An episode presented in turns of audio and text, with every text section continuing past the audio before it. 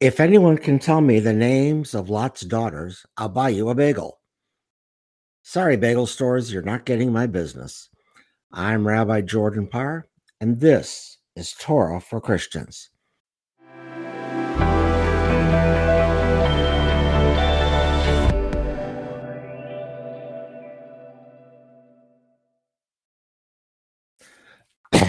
Welcome to Torah for Christians. I'm Rabbi Jordan Parr.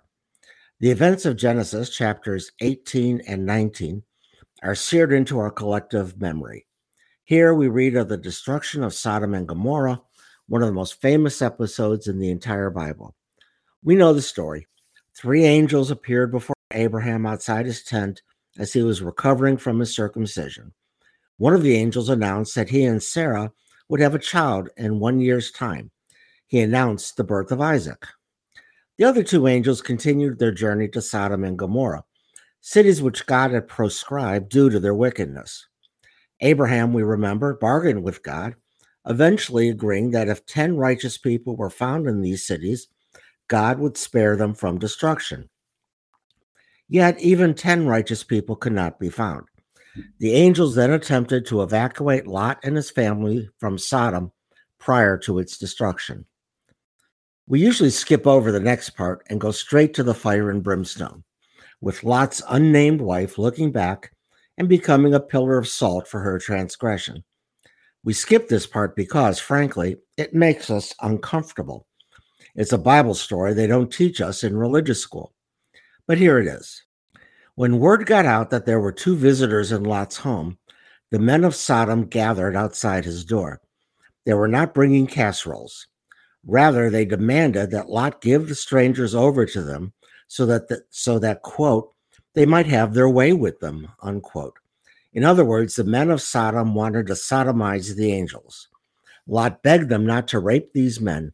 Surely it was as wrong then as it is now. But then Lot really threw us for a loop. He offered his two virgin unmarried daughters to the mob instead to let these men rape his unmarried daughters, sparing his visitors. This is just as awful. I have no way to spin this in Lot's favor. Who would ever give over their daughters to a sexually aroused mob? Fortunately, the angels pulled Lot back into the house and locked the door. Then they sent blinding light to confound the mob. Lot reluctantly left his married daughters and sons in law at their homes and escaped with Mrs. Lot and the virgin girls. During their escape to Zoar, a tiny town outside the zone of destruction, Mrs. Lot turned around. For violating the command not to look back, she was turned into a pillar of salt. Lot and his surviving daughters took refuge in a cave near Zoar. This is when Lot's daughters take center stage. In chapter 19, verse 21, the older daughter convinced her sister to participate in a nefarious plot on successive nights, they would each get their father drunk, incest him, and hopefully become pregnant by him. Just as the male rapes horrified us earlier in the story, this plan was just as horrific. And why did daughter one devise this plot and convince daughter two to join her in it? As she said, their father was old, and living in isolation as they did, she was convinced that the old man was the last living male on earth. He was the only one, she thought, who could give them children and so preserve the human race. The Torah presents her reasons as pure ones. She felt that they had no choice but to be fruitful and multiply with Lot, their father. On successive nights, Lot's daughters got their father drunk and then slept with him. The older one on the first night and the second daughter on the second night. Both girls became pregnant. The eldest daughter had a son named Moab. The younger had a son named Ben, ben Ami.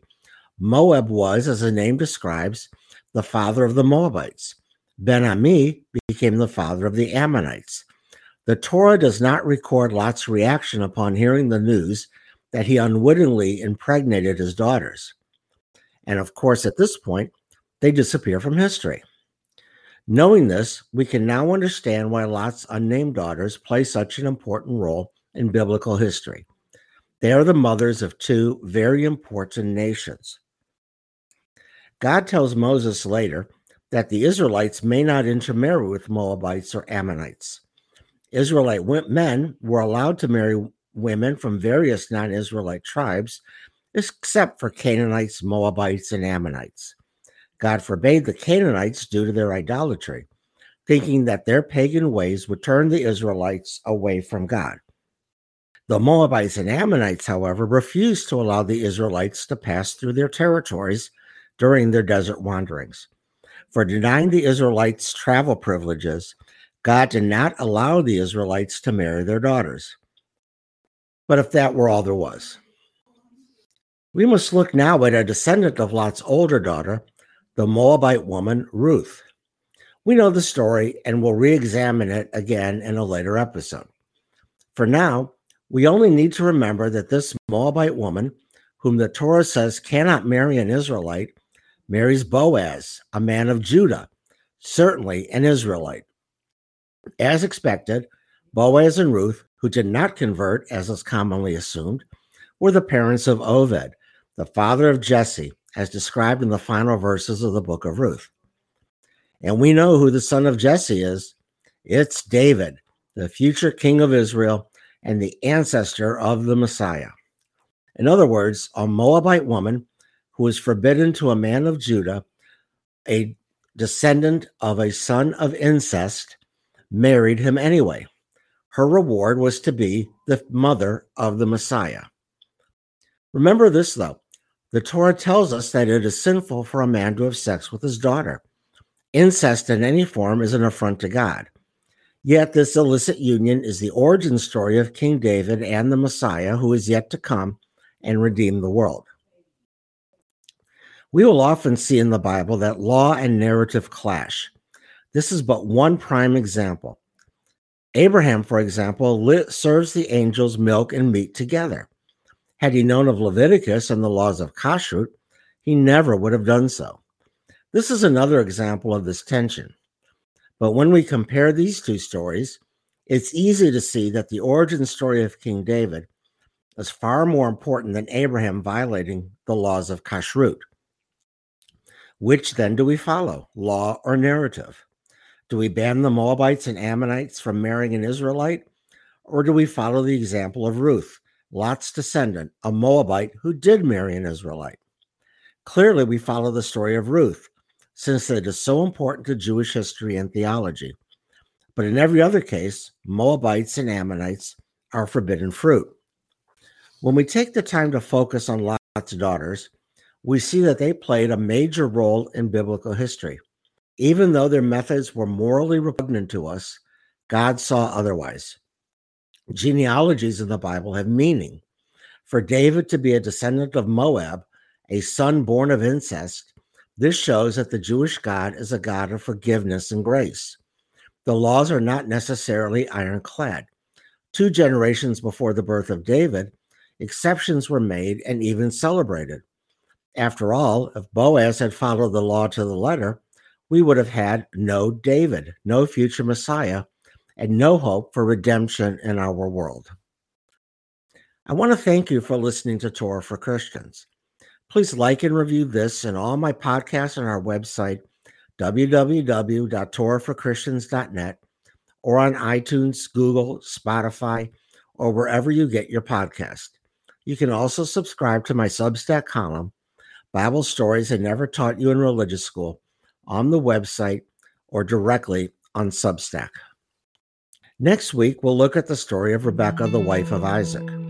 While we often skip over the second generation of Hebrews in favor of the far more interesting first and third generations, Rebecca is an important woman of the Bible and deserves a closer look.